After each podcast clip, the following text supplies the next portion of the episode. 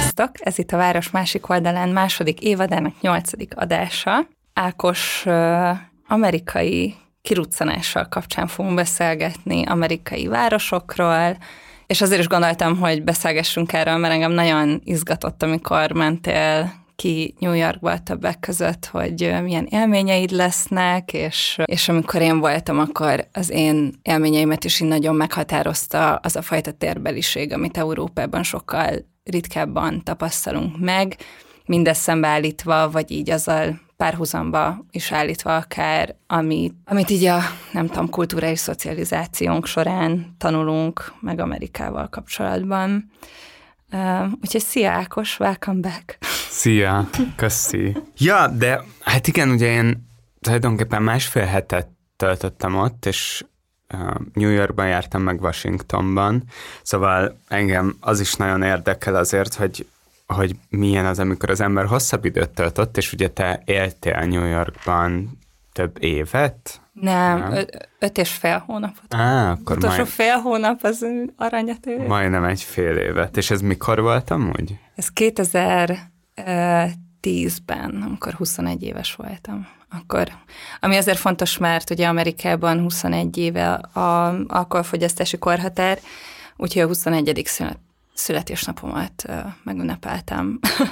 És legálisan is. De és egyébként hogy kerültél ki, vagy mit csináltál kint? Ez egy, hát nem cserediák program, hanem ilyen olyan programmal mentem ki, akik segítenek szervezni európai diákoknak amerikai munkát, és akkor gyerekekre tudsz vigyázni a medence mellett, meg táboroztathatsz, meg konyhán főzhetsz. Szóval a gyerekeket táboroztattál, igen, és akkor kint maradtál, vagy? Nem, én nem táboroztattam, hanem abban a szerencsés helyzetben voltam, hogy egy családi barátunknak volt egy New Yorkban lévő ismerőse, aki ott bérelt egy lakást, és pont azon a nyáron nem lakott ott. Amikor én ott voltam, és akkor volt lehetőségem ott lakni, és akkor gondoltam, hogy akkor viszont bele merítem magamat a New York-i életbe,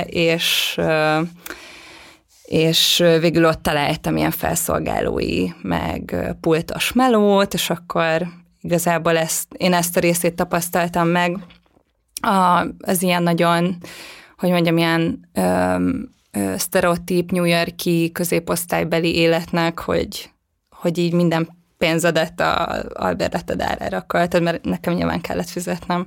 És hol laktál amúgy? Fú, hát egyébként ebben is elképesztően nagy szerencsém volt a Lower East Side-on, tehát Manhattanben, amilyen, szóval nagyon fura volt így Budapestről kerülni ebbe a New York-i tenement, ilyen bérházas, szűk, eléggé klausztrofób, eléggé sötét, eléggé hangos és koszos hétköznapi életbe, és mindezt azzal, hogy emlékszem, a srác, akinek a lakásában lakhattam, kihagyta a bérleti díjának valahogy a számláját, a hűtőn, nem tudom, hogy direkt hagyta ki, hogy csak hogy tudjam, és észben tartsam, hogy milyen szerencsém van, de hogy egy ilyen max. 20 négyzetméteres szuterén, felszuterén lakás volt, egy ilyen igazi klasszikus régi New York-i tenementháznak, aminek ugye ezek a tipikus tűzlépcsői, tehát ezek az 1800-as évek közepén épültek a nagy bevándorlási hullámok idején,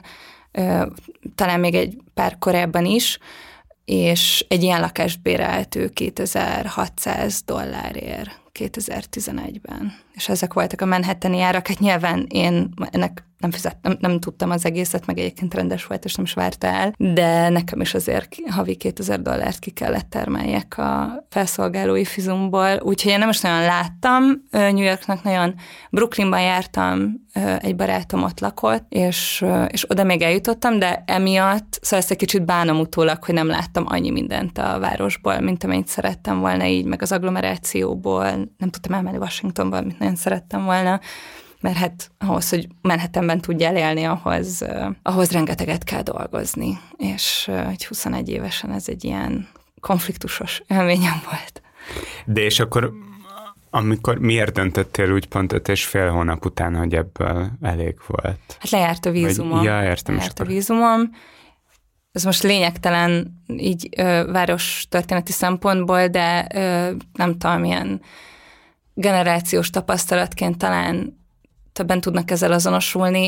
Én úgy mentem ki, én színházzal akartam foglalkozni, színpadi író szerettem volna lenni, vagy bármi, ami írás és színház, és erre próbáltam ott kint, nem tudom, lehetőségeket keresni, és akkor közben pultoztam, meg próbáltam így a magyar, meg nem tudom, ottan ilyen off Broadway-es közegekbe így bekerülni, ez így egyébként, hát nyilván így ismeretség szintén, de hát 5 hónap alatt semmit nem lehet elérni, és akkor lejárt a vízumom, és akkor hát így az volt a választás, hogy kimaradok illegálisan, és akkor remélve azt, hogy lesz valami módja annak, hogy visszafordítható legyen az illegalitásom, ami ilyen elképesztő. Hát majd erről beszélgettünk így a városi szegregáció, ilyen osztályszegregáció, rasszegregáció kapcsán, de hogy Amerikában, hogyha nincsenek papírjaid, az valami olyan mértékű kiszolgáltatottságot jelent az informális környezetednek, a közvetlen munkatársaidnak, barátaidnak, orvosok jó indulatának, ami elképesztően megterhelő. Ismerek ilyen embert, és hát nagyon nehéz ebből a helyzetből kilépni, úgyhogy én kb. Ezt mérlegeltem, hogy ér-e annyit az én, egyébként tényleg én ezt egy ilyen generációs tünetnek értékeltem utólag, és nem sokkal később így szembesültem ezzel, hogy basszus, ez nem az én személyes ilyen vágyakozásom csak, hanem hogy annyira ebben nőttünk fel ebben az amerikai álom, hajhászásban, így Európában is, hogy ott így el kellett engedjen, mert láttam, hogy ez egyébként nem egy járható út, főleg, hogyha az ember nem Amerikában nő föl, de hát Amerikában fölnőni azért a sajlányálom. Úgyhogy nekem sincsen ilyen kiterjedt tapasztalatom azzal, hogy milyen igazából Amerikában élni. Ja, úgyhogy csak ilyen taktilis dolgokról tudunk szerintem mélyebben beszélni, mint hogy milyen a város, hogy... Ja, igen. Szóval neked mi volt a legmeghatározóbb, nem tudom, milyen érzésed New Yorkkal kapcsolatban? Hát én egyébként nem először voltam már egyszer 4-5 napot, de mondjuk akkor rokonlátogatóban voltunk Kanadában, Torontóban egész pontosan, ott sem mentem annál mélyebbre, mint az első adandó Metropolisnál, és akkor ott onnan ezzel a rokonnal, meg anyukámmal lementünk New Yorkba, ez mondjuk 5-6 évvel ezelőtt volt, akkor ez az ilyen nagyon turistás volt, most azért, amivel persze semmi baj nincsen, de hogy most azért sokkal több időm volt egyedül sétálni, sokkal több időm volt olyan helyzetekbe kerülni, ahol nem tudom, a spontaneitás az így jobban érvényesülhet. Ja, hát az volt a furcsa, hogy akkor is, és most is, hogy nagyon ismerős. Tehát amikor kezdik az ember, akkor persze lenyűgözi az a lépték, ami jellemző a városra, egy csomó olyan térbeli jellegzetesség, ilyen mítikus vitalitása a városnak, amivel eleve tisztában vagy, de hogy közben meg annyira furcsa módon nincsen idegen érzésed, és ez pontosan amiatt van, amit mondasz, szerintem, hogy hát olyan mértékben ezeknek a tereknek a reprezentációin nőttünk fel, bármifajta popkulturális termékben, vizuálisan is az összes filmben. Nyilván nagyon meghatározó élmény volt nekem a Reszkessetekbe törő 2, ahol iszonyatosan irigyeltem Kevint, hogy sokkal jobban szerettem a második részt, mint az elsőt. Mert kevesen vannak így. Hát igen, de hát pont ez volt a lényeg, hogy most annál, hogy egy hatalmas házban, az is persze izgalmas egy gyereknek az a gondolat, hogy a ház rád marad, bár mondjuk Magyarországon kevés gyerek fel ekkora házban, de hogy az sokkal jobban izgatott, hogy úristen, milyen fantasztikus lehet egyedül a Plaza Hotelben apukát hitelkártyáján szórakozni New Yorkban. Abban a részben van Donald Trump is benne, nem? Igen, mert ugye akkor publikálták azokat a videókat, amik a Trumpnak a legutóbbi kihallgatásain készültek, és ott a 90-es évekbeli szociális életéről kérdezik, és akkor pont felmerül ez a kérdés, hogy mikor vásárolta meg a Plaza Hotelt, és akkor mondja, hogy nem tudom, a 90-es évek legelején. Tehát ugye akkor friss tulajdonosként ő szerepelt, ugye találkozik Kevinnel a lobbiban.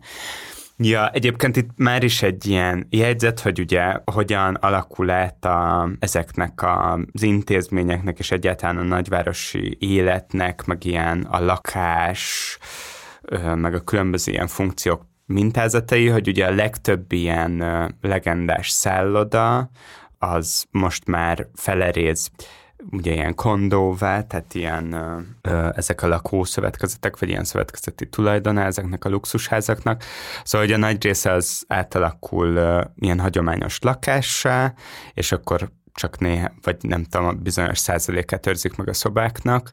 Engem nagyon izgatott a Waldorf Astoria nevű szálloda, mert nekem nagyon fontos New Yorkról szóló könyv, az a Rem Koolhaasnak a Delirious New York című kötete, és ahol ugye 70-es években íródott, amikor pont egy ilyen hatalmas válsága volt, hát különösen New Yorknak, de ugye általában az egész nyugati világban, főleg Amerikában, de Európában is ugye csökkent a városok lakossága, a szuburbanizáció beindult, és ugye hát Amerikában ráadásul ez még erőteljesen még jobban felerősítette azt a szegregációt is a térben, amit emlegetsz. És akkor ez egy ilyen ugye retroaktív manifestum, szóval ilyen visszamenőlegesen írja meg a város történetét, egy ilyen nagyon izgalmas tézissel, mégpedig azzal, hogy így a 20. század elején, 19. század legvégén, 20. század elején tulajdonképpen öntudatlanul mindenfajta ilyen explicit manifestum és ideológiai elköteleződés nélkül mindaz, amiről az európai politikailag elkötelezett avantgárdok álmodnak, egy új, hiperproduktív, minden korábbi életmódbeli és társadalmi hierarchiát, szokást felforgató és felborító, nagyon erősen technicizált ilyen kollektív nagyvárosi életforma, az tulajdonképpen pragmatikusan, sokszor ugyanúgy történelmi előzményeket gúnyaként használva, de az megvalósul a New Yorkban, mint a nem tudom, paradigmatikus nyugati metropolisban, és akkor ezt fedezi föl, ugye ilyen, abban is érdekes ez a könyv, hogy eltérően ilyen akadémikusabb művektől, kifejezetten a 19. század, 20. század fordulójának a legnépszerűbb ilyen populáris város reprezentációját vizsgálja, az ilyen illusztrált képeslapokat, amik ugye a város építését mutatják, a város múltját és jövőjét. És ugye ebben van az, hogy végül is ezek a nagy szállodák, persze kommerciális formában, de megtestesítik, vagy megvalósították mindazt az eszményt, ami az ilyen nagy, kollektív házas, akár szovjet, akár más közép-európai vagy európai kollektív ház, meg kiterjesztett háztartás modellekben voltak, és hogy ezek ilyen hogy ezek a luxus szállodák, ezek valójában ilyen társadalmi értelemben is elég nyitottak voltak, és mondjuk a középosztálytól a felső osztályig ott így kísérletezhetett egy ilyen új, a háztartási munka és minden egyéb dolog arról felszabadító, nagyon koncentrált életmódban és élettérben, szóval engem nagyon érdekelnek, de hát ennek már nem nagyon van nyoma.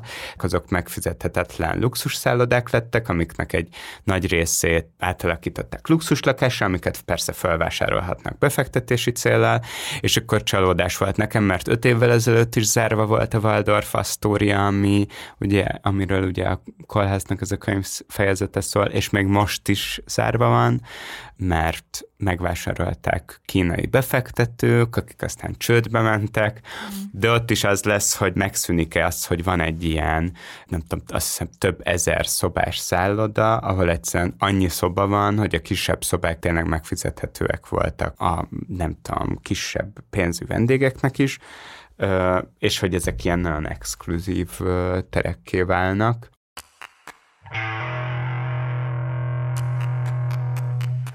Amikor New Yorkra gondolunk, akkor mondjuk most a legnépszerűbb területek Manhattanben talán, azok pont a Lower East Side, amiről beszéltél, ahol laktál is, ami azért szerintem 2010 óta is nagyon erősen gentrifikálódott. Tudom, hogy az volt talán az utolsó ilyen még ilyen gritty, autentikusan, akár még munkásosztálybeli elemeket, meg ilyen ellenkultúrát befogadó környék volt, hogy ezek az ilyen, ugye ilyen alacsonyabb beépítésű negyedek a legnépszerűbbek, Greenwich Village, stb. És az, ami mondjuk, hogyha valaki nem ismeri a város, mint én sem ismerem, de hogy az, amit karakteresen, különösen New Yorkinak gondolunk, a felhőkarcolók, ezek az óriási, egész tömböket elfoglaló épülethegyek, ezek nagyon kevéssé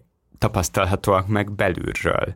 És ugye mondjuk nem tudom, hogy ez másképpen volt a 20. század első felében, mondjuk pont a kolház szövegében azért úgy tűnik, hogy ezek akkor sokkal elérhetőbbek voltak a tömegek számára is, a bennük lévő, ugye nagyon vegyes, és a külsejük alapján nem megállapítható program, mert ugye ez is izgalmas, hogy ezekben összeprogramozódtak, nem csak irodák voltak, vagy nem csak lakások, nem csak szállodák, de színházak, mindenfajta kulturális intézmények, szórakoztató létesítmények, éttermek és minden egyéb funkció, és hogy úgy tűnik, mint hogyha ez egy ilyen porózusabb, átjárhatóbb világ lett volna, és most meg hát így sétálsz, és akkor van egy ilyen, nem tudom, város szobrászati minősége, meg szépsége ezeknek az épületeknek, főleg a régebbieknek, amik ugye ehhez a lépcsőzetes formához még idomultak. Ugye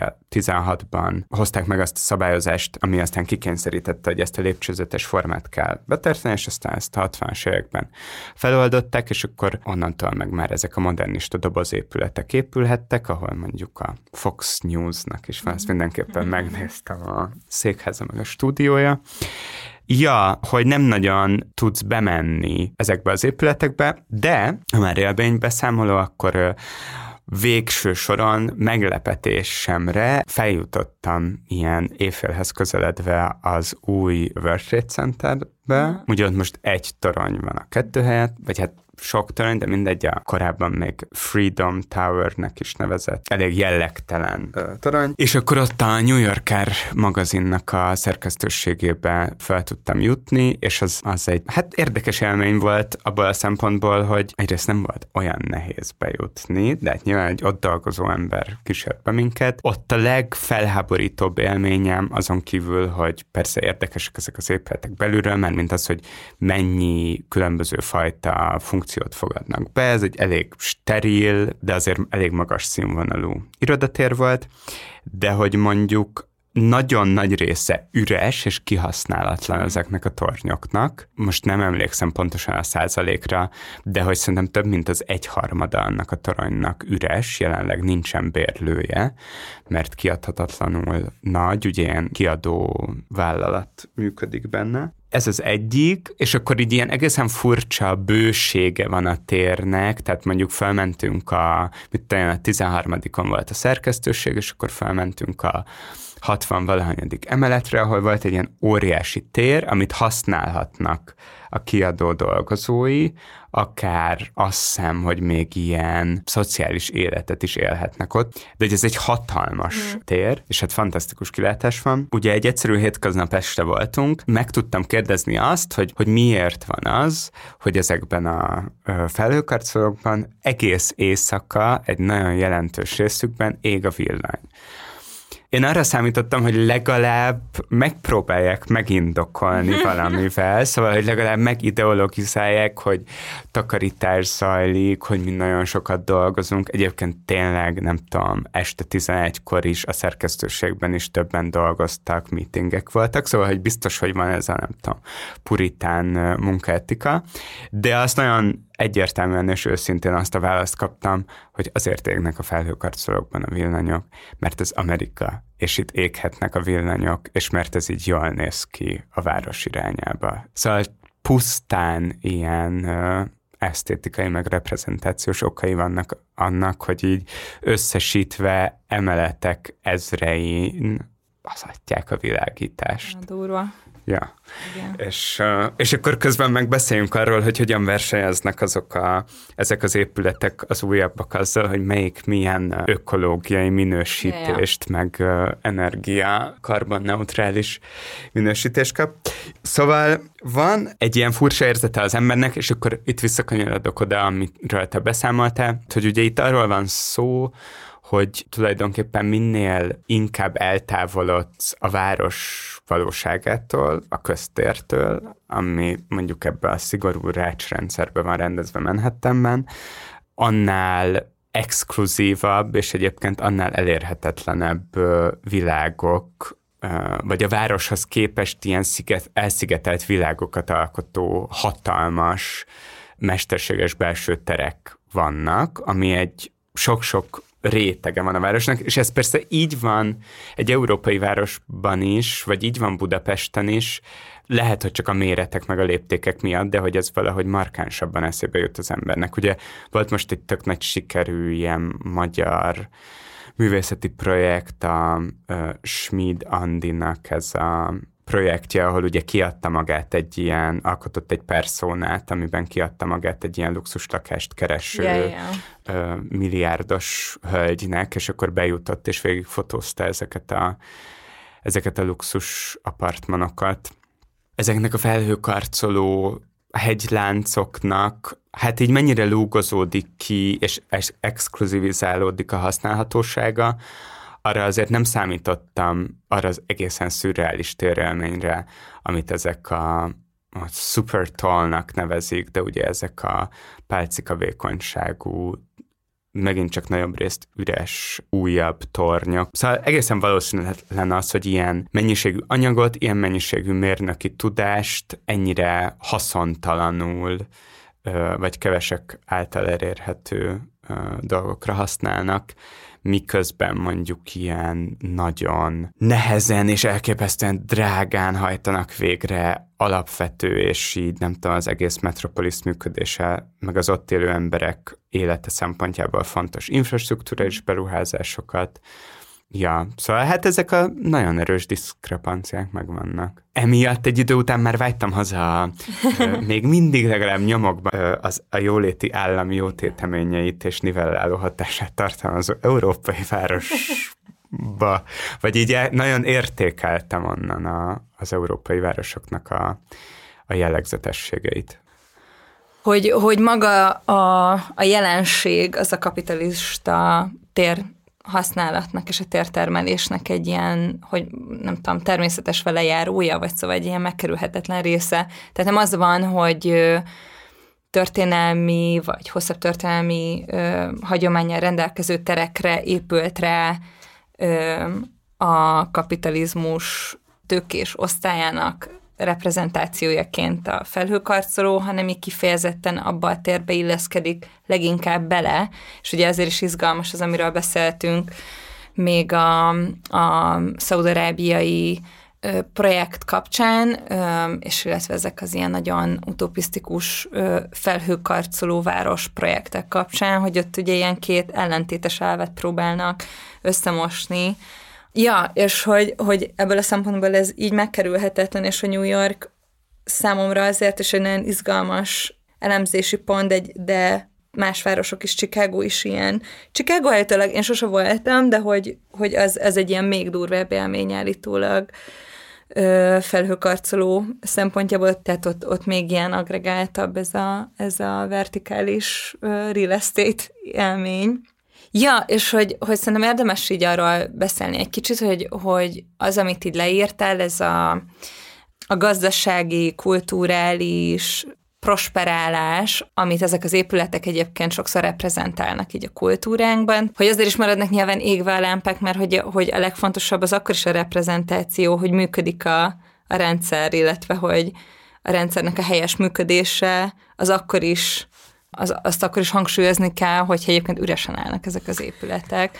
Ugye azért New York az abból a szempontból különleges eset, hogy ott ugye a sziget jelleg miatt egy nagyon térben elhatárolt, és emiatt egyébként ennek az egésznek az ilyen mítikus jellegét is felerősítő, mármint ezzel a szigetszerűséggel, hogy ugye Manhattan, még akkor is, hogyha valójában két nagy csomóban helyezkednek el a felhőkarcolók, de azért ez is változik most már. Egyébként elképesztő építkezés zajlik, és ugye folyamatosan újra és, vagy újabb és újabb területeket zónáznak újra, szóval kiemelkednek új ilyen felhőkarcoló csomók is, tehát azért ott van egy olyan viszonylag nagy kiterjedésű, vagy nagy területen koncentrált ilyen nagyvárosi millió ezekből az épületekből, meg ebből a léptékből, ami azért nem jellemző egyetlen más amerikai városra is, ahol meg inkább az van, ugye, hogy van egy belváros, főleg üzleti negyed, persze Chicagóban is igen vannak nagyon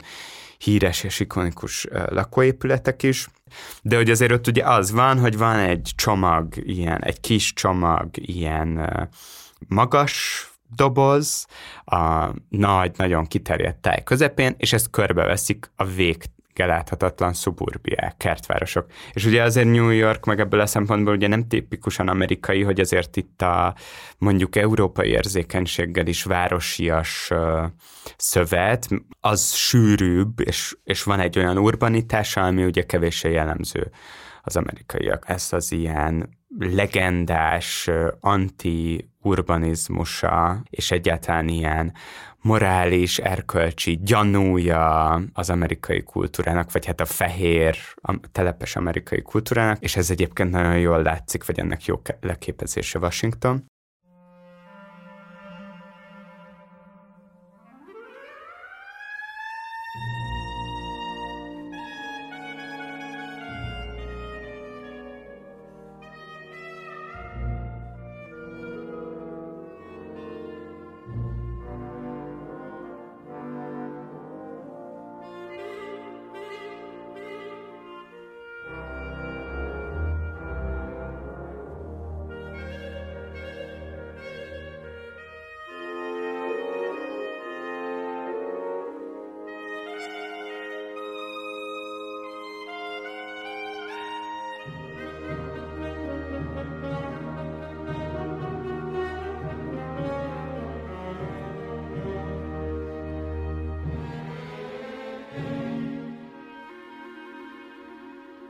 Számomra izgalmas új tudás volt, hogy nem New Yorkban született meg a felhőkarcoló gondolata, mert hogy nekem az volt a prekoncepcióm, hogy természetesen, mivel szigeten van, ezért a vertikális építkezés az egy szükségszerűség, de hogy érdekes módon nem, hanem Chicagóban, ami meg egy tavak és csatornák közelébe épült a város, de hogy mégiscsak egy sokkal kiterjedt, sokkal könnyebben terjeszkedő város. De erre tényleg nincsen más magyarázat, mint hogy ott volt a home insurance, nem tudom, milyen LCD közé, tehát egy ilyen lakás, egyébként paradox módon egy lakásbiztosítási cég, nem tudom, szignózta az első ilyen hivatalosan felhőkarcolónak hívott épületet, és New Yorkban ugye nem ez van, ráadásul, és New York ebből a szempontból is nagyon izgalmas és unikális az amerikai városok között is, hogy ugye ellentétben a többi várossal, ez ugye kisebb telepes városoknak az egyesítése Budapesthez hasonlóan egyébként, és nagyon hasonló időben válik metropolisszá a különböző kisvárosokban, ugye amiket ismerünk, ezek mind külön telepes városok voltak, eltérő funkciókkal, eltérő fejlettségi szinten, és Manhattan egyébként egyedüliként ezek között, a városrészek között, tehát hogy az ott élő, korábban ott élő indiánoknak a nevét angolosítva kapta Manhattan a nevét, hogy ez egy izgalmas olvasztó tégeje valóban az amerikai történelemnek is. Manhattan szigetén azért kezdődött meg gyorsabban ez a folyamat, mert ott volt egyszerűen a piac, ott voltak a legkönnyebben elérhető piacok, meg ugye ott volt az egész új világ legjobb adottságú kikötője. Ugye ott áramoltak be az újonnan érkező a csoportok, ugye ami később intézményesítve is lett az Ellis Island-i check-in ponttal, ahol ugye leszálltak az Európából beáramló csoportok, hogy ez az adottság a New Yorknak fönn, így a mai napig érezhetően fenntartja ezt a bevándorlóváros jellegét, és csak most jutott eszembe, hogy ezt érdemes bedobni, hogy meglepően sokunk családjában van érintettség ilyen New Yorkban, meg Amerikába való bevándorlása a századforduló idején, amikor én kutattam Ellis Islandi iratokat, egyszerűen volt egy nyár, ameddig itt teljesen ráflesseltem az Ellis Islandi belépési papírokra, ugye hajólisták készültek ilyenkor a hajókra, a Kárpátia, ugye a Titanic is ilyen hajó volt, ahol utazott az arisztokrácia is, valószínűleg csak látogatóban voltak, átköltözésre való felső-középosztálybeliek is, de rengeteg munkásosztálybeli volt, akik Európában különböző üldöztetések, éhínségek, szükségszerűségek okán általában nem örökre, hanem időszakosan költöztek ki Amerikába, általában gyárakban dolgozni. Az én családomban is volt ilyen, Tisza, Dadán. Nekem ez azért furcsa, mert azt nem gondoltam, hogy ennek volt... hogy jelentős számú olyan ember volt, aki csak ilyen idén jelleggel ment ki. Én mindig úgy képzeltem, hogy ezeknek a tömegeknek a nagy része aztán ott is maradt. Nem, mert több okból nem. Egyébként, ez nem tudom, hogy mennyire jellemző, ezt még nem kutattam ki, erre biztos, hogy van valami tudományos munka. De a nagymamám mesélte, hogy ahol ő fölnőtt Tiszadada környéken, ott mindig amerikás családoknak hívták azokat a családokat, ahol valaki kiment Amerikába, és aztán hazajött. Ezek általában ez az volt, mint a 90-es években, akiket új gazdagnak hívtunk, és azok mindig, nem tudom, új náttető, kútfúrás, jószágok, stb. És ott általában azért se tudtak kimaradni nagyon sokáig, egyrészt nem papírok, meg ilyesmi miatt, hanem haza kellett hozni a pénzt, és nem... Tehát, hogyha nem kezdtél teljesen új életet, biztos rengetegen voltak, akik kimaradtak, de a legtöbben ugye általában, nem tudom, a 20-as éveikben járó férfiak voltak a leggyakoribb utasok, ők általában azért ugye ilyenkorra már házasok voltak, és akkor az volt az deal, hogy pár évre kimennek, és gyárban dolgoznak, és ami miatt szintén hazajöttek sokan, az, hogy ugye ezekben a gyárakban egy csomó olyan szerrel dolgoztak, amik nagyon nagy szennyezettségi kitettséggel jártak, úgyhogy tök sokan betegek is lettek, és mivel Amerikában nem volt akkor még az a minimális ellátórendszer sem, mint Magyarországon, a vidéki városokban, falvakban azért még mindig elérhetőbb volt egy helyi orvoshoz eljutni, mint nem tudom, 1912-ben, mint Amerikában, és ugye ők nem nagyon beszéltek nyelveket, szóval nem volt egy ilyen betagozódása, tehát hogy nem az volt, hogy ezek a csoportok hazajöttek, és akkor az értelmiségi úton való, nem tudom, elindulásnak egy ilyen lépcsőfoka volt ez az anyagi, nem tudom, pénzgyűjtés, hanem egyszerűen igen. Na, és hogy erről beszéljünk egy kicsit, hogy amit mondtál, ez a komplexitás érzés, hogy egyszerre van ez az ilyen prosperitás, és az ezzel kapcsolatos ilyen nagyon erős reprezentáció. Azt, hogy tényleg az arcában van az embernek tolva, hogy Amerikának a gazdasága az erős, stabil, és egyszerre van az, hogy nagyvárosok, ahogy egyébként New York is, de úgy Detroit az ilyen leggyakrabban említett példa arra a fajta gazdasági lezülésre és az állam közbeavatkozásának hiányára, hogy ez a két dolog egyszerre létezik, és erősen van ez a két tapasztalat, és amikor én legutóbb voltam, én életemben kétszer jártam, vagy voltam ilyen transatlanti úton, ugye 11-ben és egy pár éve kaptam egy ösztöndíjat Mexikóba egy konferenciára, ami 4 nap volt, és aztán New Yorkban volt az átszállás, és akkor tudtam maradni pár napot, és hát nagyon megérintett az, hogy ez alatt kb. 10 év alatt, ameddig nem voltam, így mennyire erősen éreztem azt a változást, amit a 2008-as válság számomra akkor még kevésbé látható jelei, ahogy így megmutatkoztak, és hogy New York teljesen más. Egy sokkal nagyobb fajta ilyen kilátástalanságot éreztem.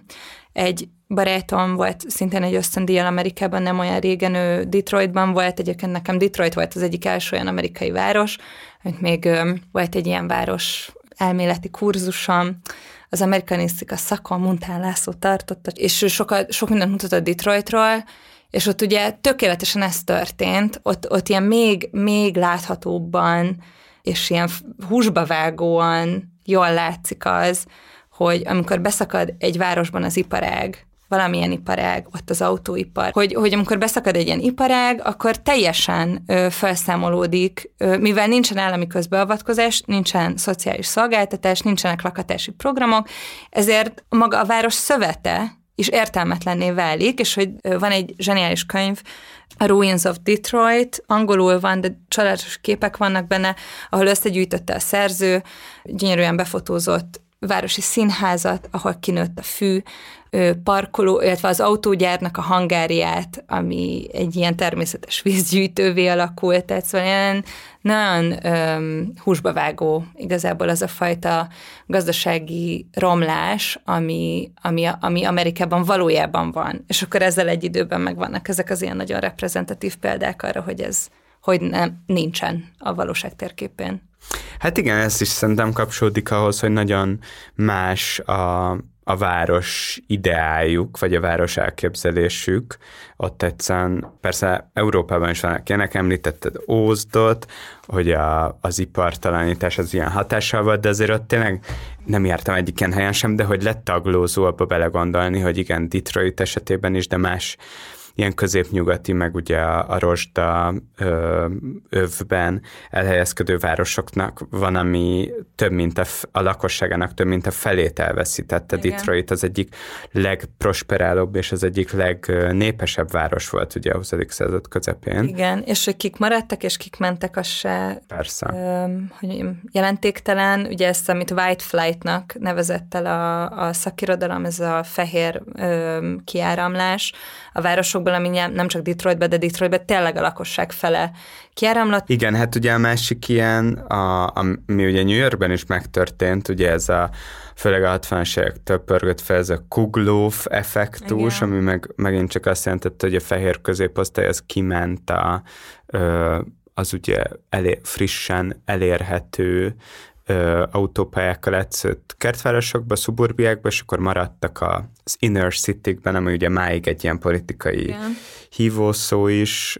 Ez jelen van, de hogy persze azért New York abban nagyon más, hogy az egy minden hatalmas problémája és feszültsége ellenére az egy nagyon-nagyon sikeres város, még akkor is, hogyha egyébként a neoliberális politikáknak az egyik laboratóriumaként, de hogy ugye sikeresen találta ki önmagát a 70-es évek hanyatlása, meg az ipartalanítás után. Ugye ez egy nagyon produktív és nagyon erős munkásosztállyal, meg közszférával rendelkező város volt.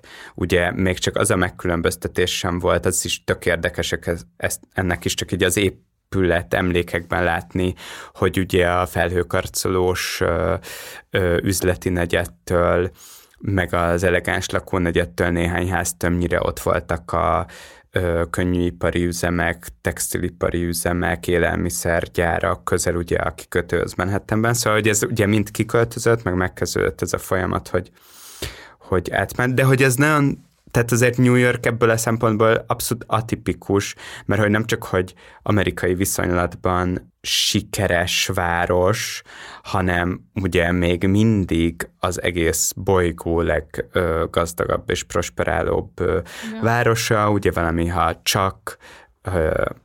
most önálló állam lenne, akkor benne lenne azt hiszem, hogy a top 10 ország között, GDP tekintetében, tehát felfoghatatlan, ugye? Hogy részben ugye azért is, mert azok a negyedek, amik képviselték ugye azt a munkásosztályt, dolgozói osztályt, amiről beszélsz, az ugye ki is lett szorítva azért a belvárosból, és hogy a Lower East Side-nak ugye az a specifikuma, hogy tényleg az maradt legtovább egy ilyen munkásosztálybeli városrész, ami együtt járt azzal, hogy egyébként az, amit az ilyen Joker meg Batman filmekből ismerünk, ez a Gotham City-s hangulat, ez nagyon nagy részben nem csak csak általában New York, a Lower East Side-i hangulatból is táplálkozott ez a nem tudom, inkább allegória, mint bármi más.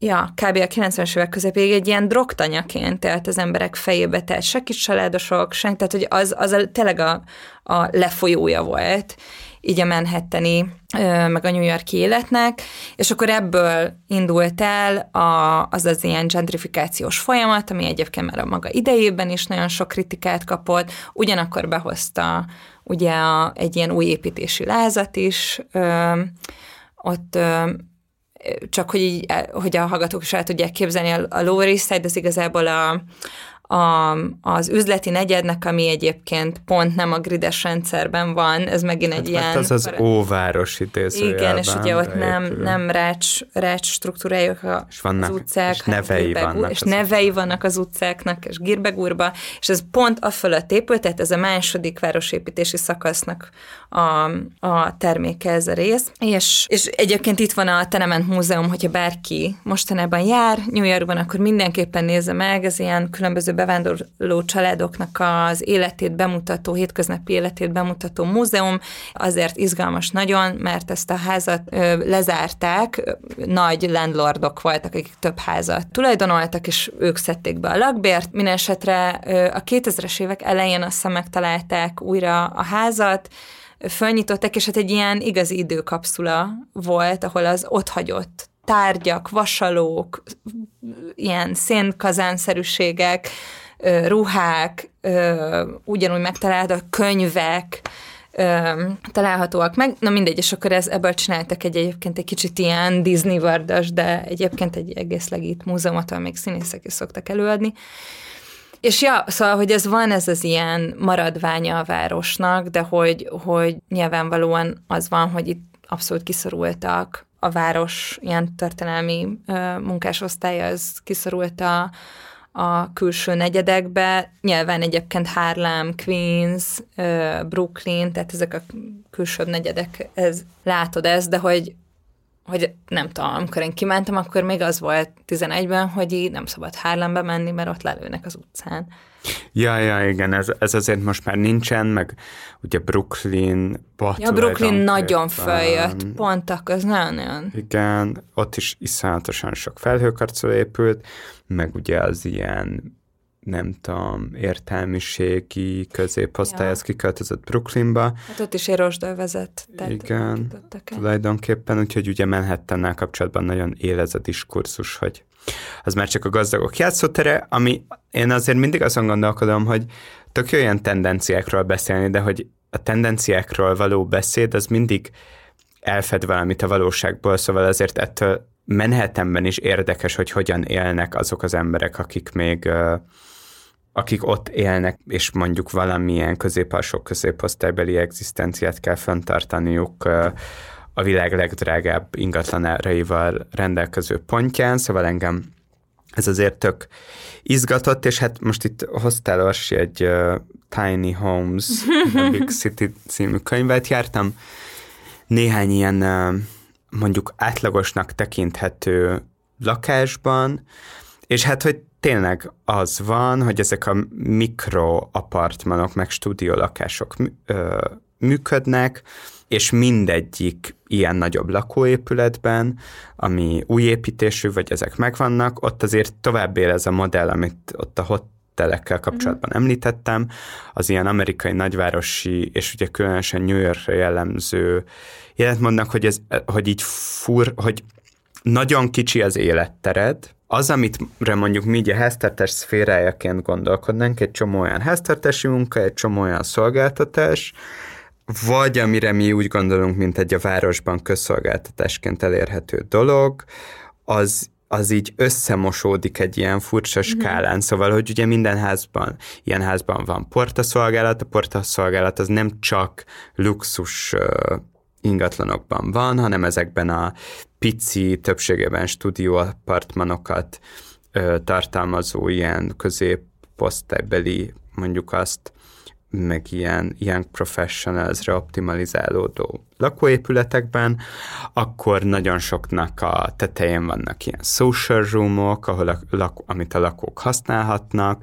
Van, ahol van, jártam Brooklynban egy olyan helyen, ahol tényleg nem volt luxusház, de olyan volt, mint mondjuk egy új építésű, mondjuk középárkategóriás nagy tömb, volt medence a tetőn, de a lakás az tényleg egyetlen szobából, egy konyhapultból és egy nagyon pici fürdőből állt. Szóval, hogy van ez a valahogy tovább él ez a dolog, hogy egyszerűen egyrészt a nagyobb lakó egységen belül érhetőek el olyan szolgáltatások, amik kompenzálnak a lakást nagyon kicsi mi volt amiatt.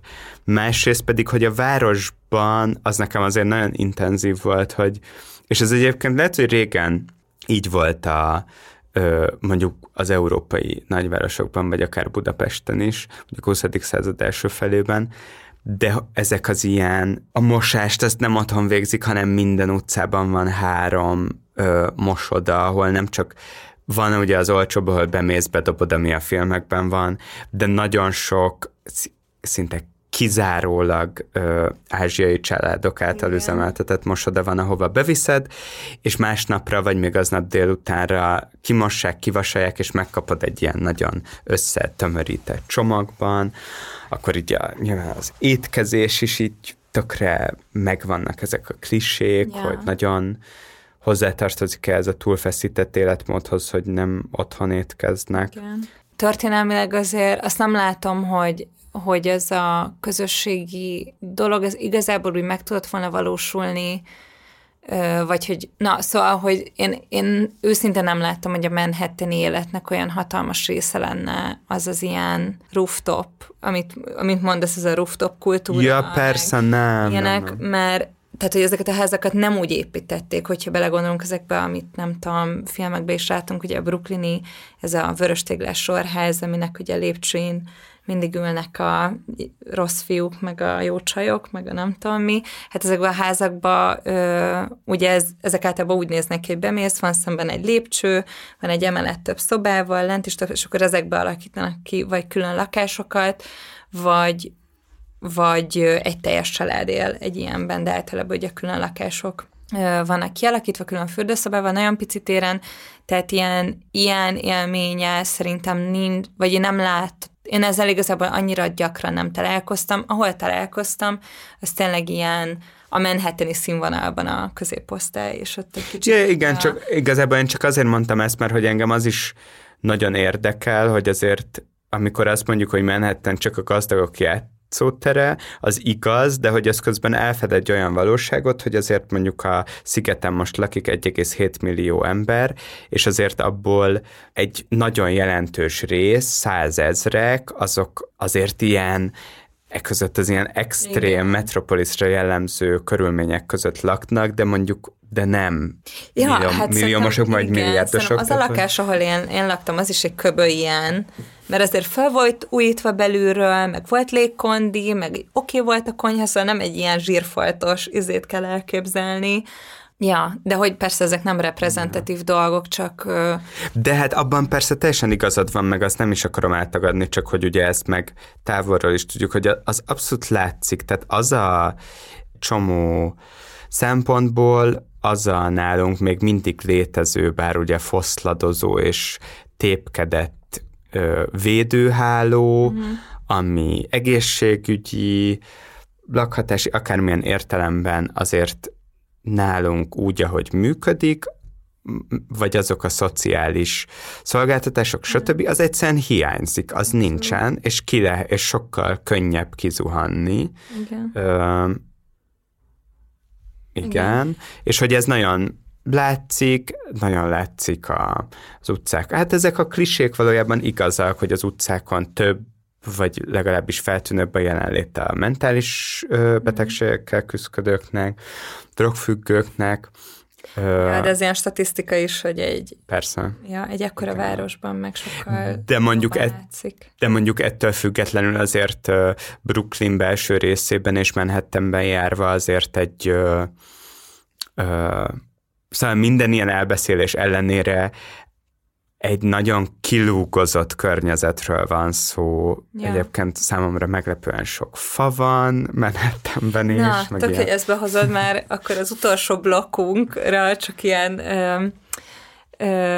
hogy a Central Park az egy ilyen elképesztően izgalmas hely, ugye ez egy mesterségesen létrehozott park, tehát nem köré épült a város, hanem a városba rakták bele, hogy legyen.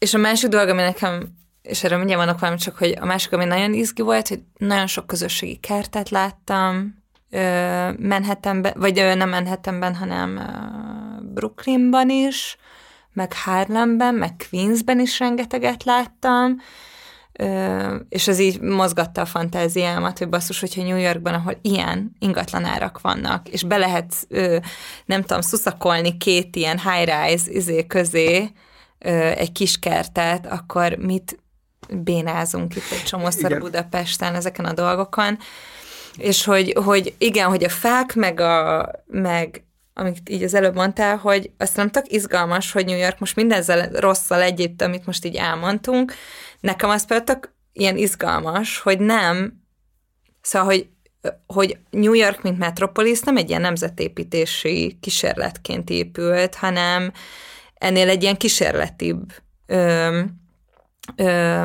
nem tudom, helyszínként, és tényleg egy ilyen kicsit spontánabb, kicsit arbitrálisabb elvek alapján egyesültek ezek a különböző városrészek, meg ahogy bejöttek a magas épületek, ezzel szemben Budapest, ami, és egyébként erről van egy nagyon jó könyv, amit szintén belinkelek, és itt van most is nálam, az a Thomas Bendernek és a Carly Shorsky-nak a zseniális Budapesten New York összehasonlító történelmi kötete, amiből kiderül, hogy Budapest fejlődése az 1800-as évek közepén New Yorkhoz hasonlítható volt. A ugye, tempója meg a léptéke. Igen. És hogy meg ugye nem csak a tempója meg a léptéke, hanem demográfiai szempontból, tehát a különböző népcsoportok beáramlás, hogy ez a betelepítések után, szóval ez egy ilyen nagyon izgalmas tény, de hogy Budapestet mint egy ilyen nemzeti színteret építették meg, és a Városliget sokszor összehasonlításra kerül a Central Parkkal, csak ilyen ugye, hasonló időszakban épült, hasonló ilyen, vagy hát amikor végül kiépítésre kerül, de ugye a Városliget egy francia, nem tudom, akkor lehetett tájépítésznek hívni valakit, de egy kártervezőnek a munkája, de hogy a Városliget és a Városliget környéke, ugye ez a nemzeti büszkeségnek az egyik legfontosabb szimbóluma.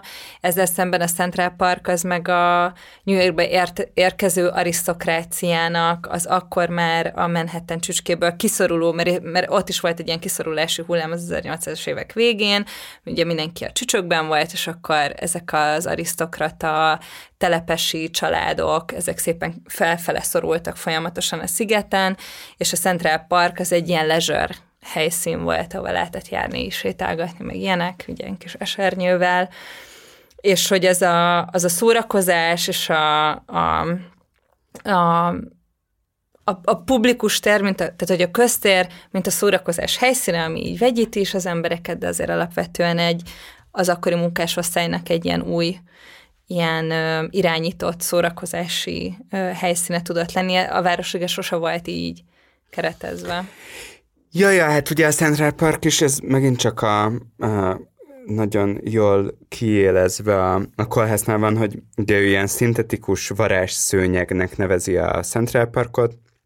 Ugye ez hozzátartozik, hogy az egészen elképesztő abba belegondolni annak a vállalkozásnak, meg egy ilyen projekciónak a bátorságában, hogy ugye a 1811-ben készült el az a szabályozási terv, ugye ez a Commissioner's Plan, ami egyszer és mindenkorra úgy, hogy egy eleve még csak épp hogy 100 000-es városról beszélünk ott a sziget csücskén, az egész szigetre rádobta ezt a hálót, onnantól kezdve a sugárutakkal, meg a keresztutcákkal, és úgy, hogy az akkor egy érintetlen dolog volt, és ugye az is nagyon radikális, hogy amikor járkálsz Manhattanben, akkor rájössz, hogy ez a rács, ez egyáltalán semmilyen mértékben nem veszi figyelembe a földrajzát a szigetnek, mert ez egy dimbes, dombos sziget, és egy csomószor ezek a sugárutak ilyen heppehupásak, meg tök nagy szintkülönbségek vannak. Tehát egy 1811-ben hogyan mérhették volna fel, hogy milyen lesz ez a metropolis 100 év múlva, és ez egy ilyen iszonyatosan bátor és radikális, de közben nagyon pragmatikus dolog, mert hogy arról szól, hogy hogyan lehet majd kiaknázni ezt a területet, ahogy erről beszéltünk, de hogy ugye ebben a tervben nincsen park, pontosabban sokkal kisebb park van, és lejjebb, és akkor ugye végül aztán az Olmsted nevű tájépítész, meg kertész, vagy nem tudom, volt az, aki ezt megtervezte, és hogy ugye nagyon intenzív az, hogy ez igazából mesterségesen tartja meg és élezi ki a dzsungelt, ami ott volt ezen a szigeten, és abból egy ilyen nagyon szigorú téglalap alakú darab, abból a dzsungelből, de hogy ennek milyen iszonyatosan erős dialektikus hatása van, hogy ott van a közepén ez az üresség, ez a darab dzsungel, ami csak még jobban felerősíti, szóval a város mesterségességére, és ennek a város képnek az elképesztő ilyen, nem tudom, ilyen szimbolikus elejére csak akkor jössz rá igazán, amikor ebből a megőrzött szintetikus természetből a Central Parkról nézel rá vissza. És ez nagyon izgi, ez a viszony, meg ez az elvágólagosság, mert mondjuk mit tudom én, a Városliget is persze van ilyen hatása, de hogy ez is így beleveszik Zuklóba, meg a Kertvárosba. Meg de hogy rajta egy autópálya lényegében. Igen. De hogy micsoda ereje volt ennek a prognózisnak a 19. században, meg a parknak is, hogy aztán ez tényleg maga köré húzta tulajdonképpen a várost. Igen. És ez nem mindig jelentett egyébként magas ingatlanárakat, tehát a Greenwich Village, amit az elején említettél, az például történelmileg nem kifejezetten egy ilyen a legdrágább. Ja persze, hát igen. Sőt, azt átlépte ugye a városfejlődés, vagy pont ez a romantikus jellege volt érték. Ja. Hát izgi volt ezen Central Park, meg egyébként az is izgalmas volt, ahogyan, hát nagyon szép a táj egyébként. Szóval így Washington meg New York között is látszott, hogy tényleg ez az, ami ugye ilyen közmondásos, meg mítikus dolog, de hogy így a tájnak ez a tágassága, meg végtelensége, az lenyűgöző, és egyébként még így zárásként ennek szóval, hogy a tájtágassága, és ez az egész, az, hogy mennyire nem tipikus az amerikai fantáziára, vagy ilyen városi, meg a tájjal kapcsolatos képzeletre, meg az ehhez kapcsolt ilyen politikai, meg ideológiai, meg morális értékekre, hogy mennyire nem tipikus New York, Gotham City, stb., hogy a bűnös városnak ez a toposz, az ez már vele sem mentünk. Mennyire él, hogy ezt Washingtonból lehet megérteni, ami hát ugye az legendás, hogy a Jeffersonnak ilyen nagyon erős építészeti vonzalmai voltak, és sőt, hát építészként is működött, hogy ugye Washingtonban az egész városnak pontosan az az alapkoncepciója, hogy ugye a Jefferson erről ez ki is nyilatkoztatta, hogy ennek egy agrárországnak kell maradnia, egy agrárdemokráciának, telepesek és földbirtokosok demokráciájának, és ebbe a képbe, ennek a puritán erkölcsiségébe nem fér bele a nagyváros, ami ugye oldja, korrodálja a családnak, a patriarchális családnak, a rabszolgatartásnak, stb. A rendszerét, és hogy Washington az ugye ezt próbálta eredeti tervei szerint térbe írni, ugye egy ilyen hatalmas, nagyon vidékies park, amiben ott vannak ezek a neoklasszikus monumentumok, ez a belváros, tényleg sem nagyon, hát főleg New Yorkhoz képest nagyon kevéssé urbánus, elég kihalt is. Ugye ott van ez a monumentális, a mall, ez a monumentális vonal, ami persze tök jó volt, mert legalább ezen a hatalmas gyepen, ami ugye ott a Washington emlékművet, meg a Lincoln emlékművet összeköti a Kapitóliummal, azon legalább ott fociztak, meg kriketteztek, meg nem tudom, tehát volt élet, körülveszik ezek a nagy múzeumok, de hogy ezen túl egy ilyen iszonyatosan hideg, riteg és jellegtelen irodanegyed, ott már nagyon érződik az ellentétben New Yorkkal, hogy tipikus abból a szempontból is, hogy alapvetően az emberek autóval mennek mindenhova, és beparkolnak ezekbe az irodaházakba, tehát az utcán nekem nagyon nyomasztóan kevés ember és élet volt Washingtonban, és akkor viszont kiautóztunk egy ilyen lakónegyedbe, ami viszont ez a klasszikus Main Street üzletekkel, kávézókkal, körülötte meg ezek a sorházas, meg aztán családi házas negyedek, ott sokkal nagyobb élet volt, az ráadásul egy olyan negyed volt, ahol, ami szerintem éppen most gentrifikálódott, szóval azért ott még voltak bandák, de már látszott a beköltöző SUV-val járó középosztály is.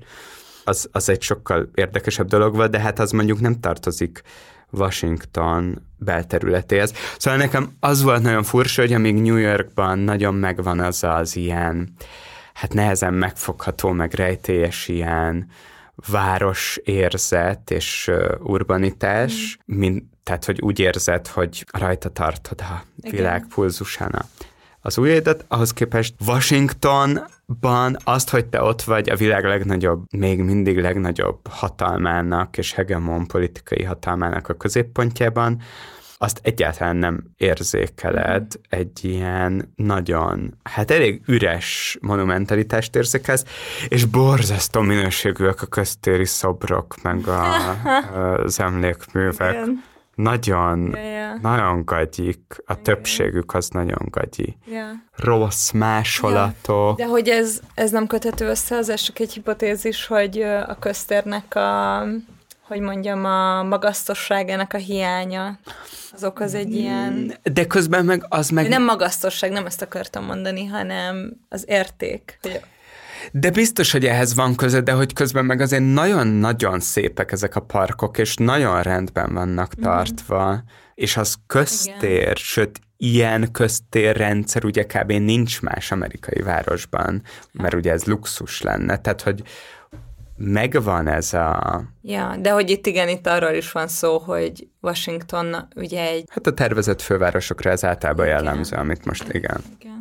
Tervezett főváros, meg ugye a többi nagy metropolisszal, szimbolikus versenyben álló, örök szimbolikus versenyben, reprezentációs versenyben álló főváros, meg hogy nekem, szóval ez tök rá gondolkodhatott, amit mondtál, hogy New Yorknak a valósága leginkább Washingtonból érthető meg, vagy így onnan látszik csak igazán, ami egy ilyen szép metafora erre, az ilyen madártávlati élményre egyébként is a városok látképével kapcsolatban, de hogy tényleg, hogy New York az mennyire kísérleti, milyen ilyen szociális kísérletek voltak New Yorkkal kapcsolatban, ott ugye a Green Deal, Jézusom, a New Deal, örökre elrontották nekem a New Deal-t, a New Deal-nek a bevezetése, ugye... Nem is beszéltünk Robert Mosesről. Igen, de pont ezt akartam behozni, hogy két teljesen ellentétes ideológiai, ilyen város-ideológiai irányzat is meg tudott valósulni egy évszázadon belül New Yorkban. Egyrészt a Franklin D. Rooseveltnek a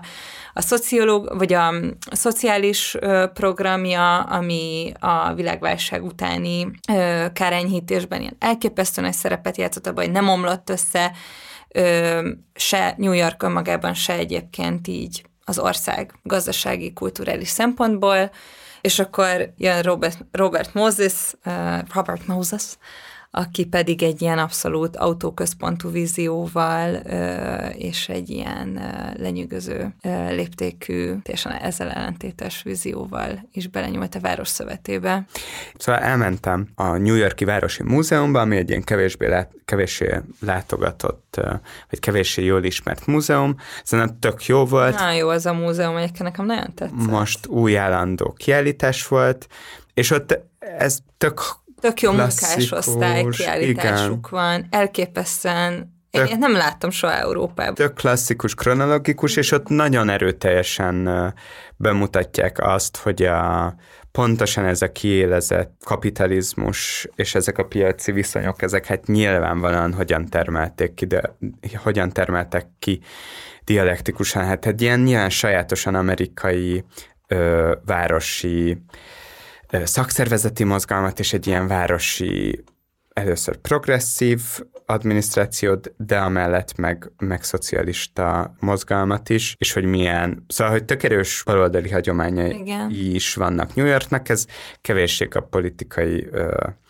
képviseletet, pont ott beszélgettem ilyen ott a brooklyni közkönyvtárban dolgozó magyar származású emberekkel, nyilván mindenki hát más-más színzetben, de azért balos volt, és hát borzasztóan elégedetlenek voltak a demokrata Eric Adams nevű polgármesterrel, aki ilyen tolja tovább az ilyen rendpárti neolib várospolitikákat, de hogy tök izgalmas volt az a múzeum, és hát igen, amit mondasz, az is fontos, hogy azért az, hogy ezek amúgy az örök tételünk, tehát ott a múzeumban csodálkoztam rá arra, hogy persze az is egy tök tudatos projekt volt, miután eldöntötték hogy Washington lesz az új főváros, hogy akkor ott pont ugye az Alexander Hamilton, akiről ugye most még mindig nagyon sikeresen futó musical is van a Broadwayn. Ugye ő egyrészt megteremtette a modern pénzügyi meg bankrendszerét, vagy lefektette az alapjait Amerikának, és ő New York kiként, vagy hát New Yorkban kibontakozó emberként, ő nagyon tudatosan ügyelt arra, hogy ennek a városnak egy projektje legyen, hogy viszont a pénzügyi és kereskedelmi tranzakciók azok ott működjenek, és hogy mehetnek a politikusok döntést hozni a dzsungel közepére Washingtonba, de a zsozsó az rajton keresztül folyjon át. Ez fogjulejtett állam két központja. Igen.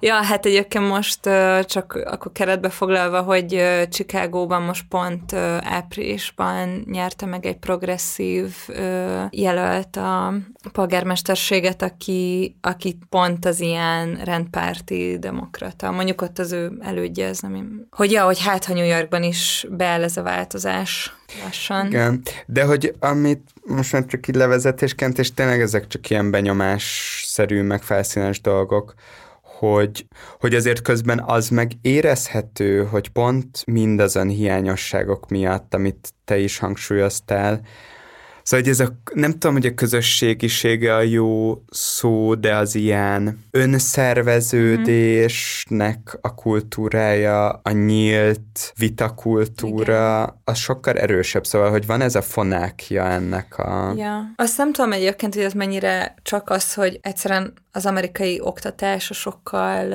jobban erősíti az ilyen készségeket, ilyen verbális készségeket. Egyébként ez ugye a visszajára is elsül egy csomószor, szóval többször voltam olyan helyzetben, hogy így amerikai cserediákokkal tanultam együtt, és hát minden tanár óckodott attól, hogy az első amerikai srácnak a kezei föllendül, és ilyen fogalma nincs, aki mond valamit, és csomószor jó. Na mindegy, szóval ez nem tudom, hogy mennyire egy ilyen általánosság, mennyire egy New York-i, de az biztos, pontosan amit ilyen projects házaknak hívnak, ugye ezek az ilyen önkormányzati építtetésről, lakótelepek.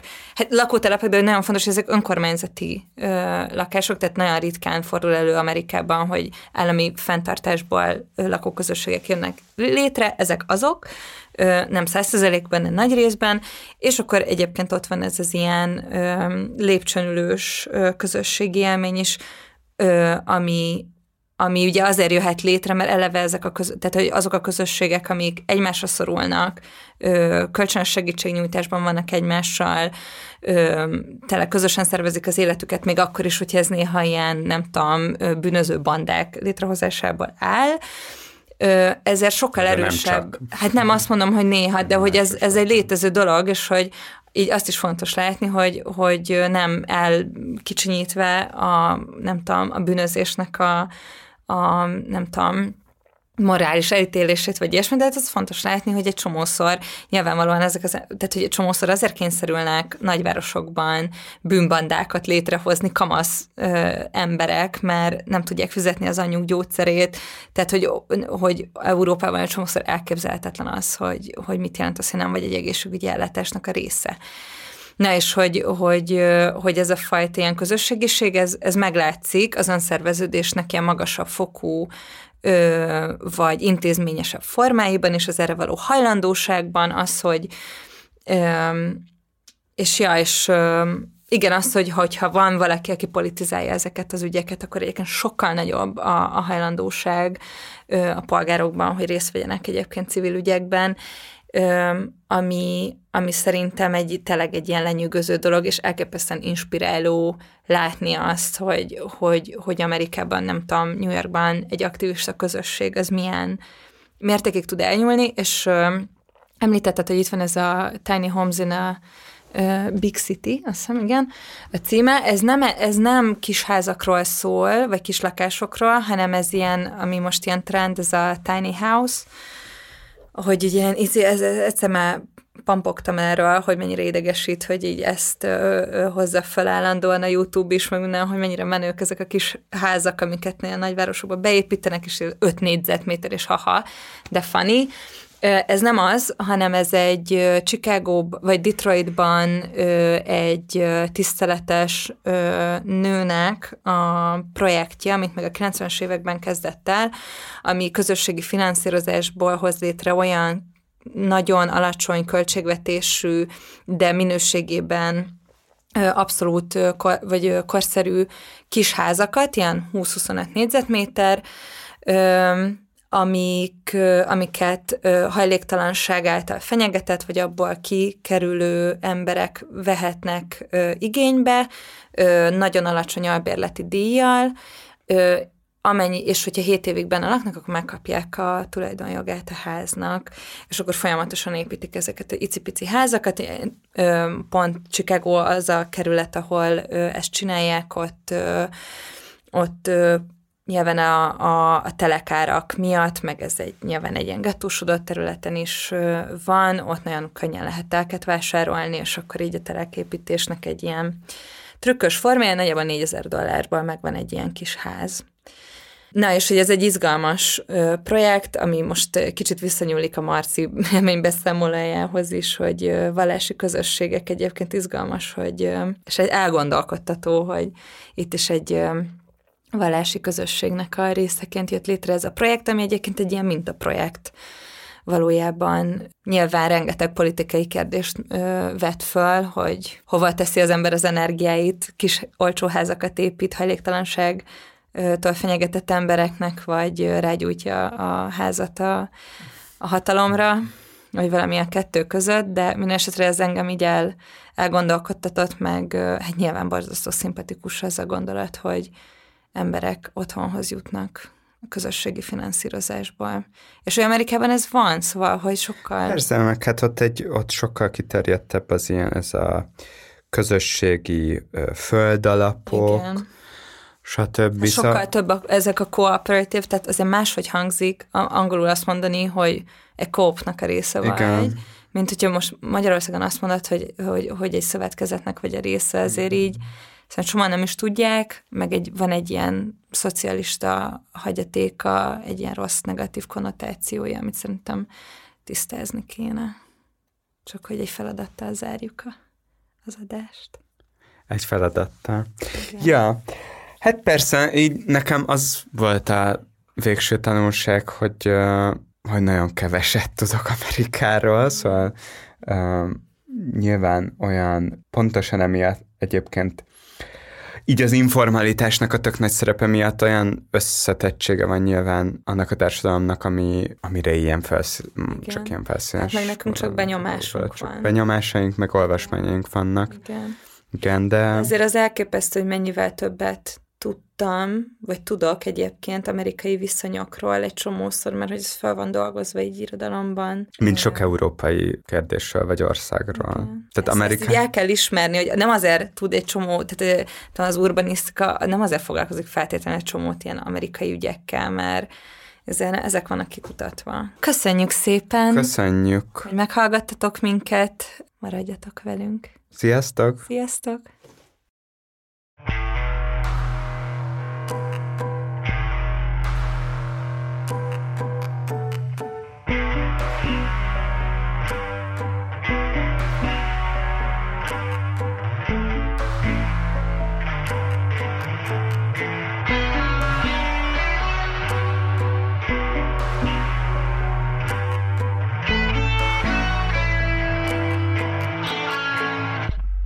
Visszagondolsz rám a város másik oldalán, látod minden való.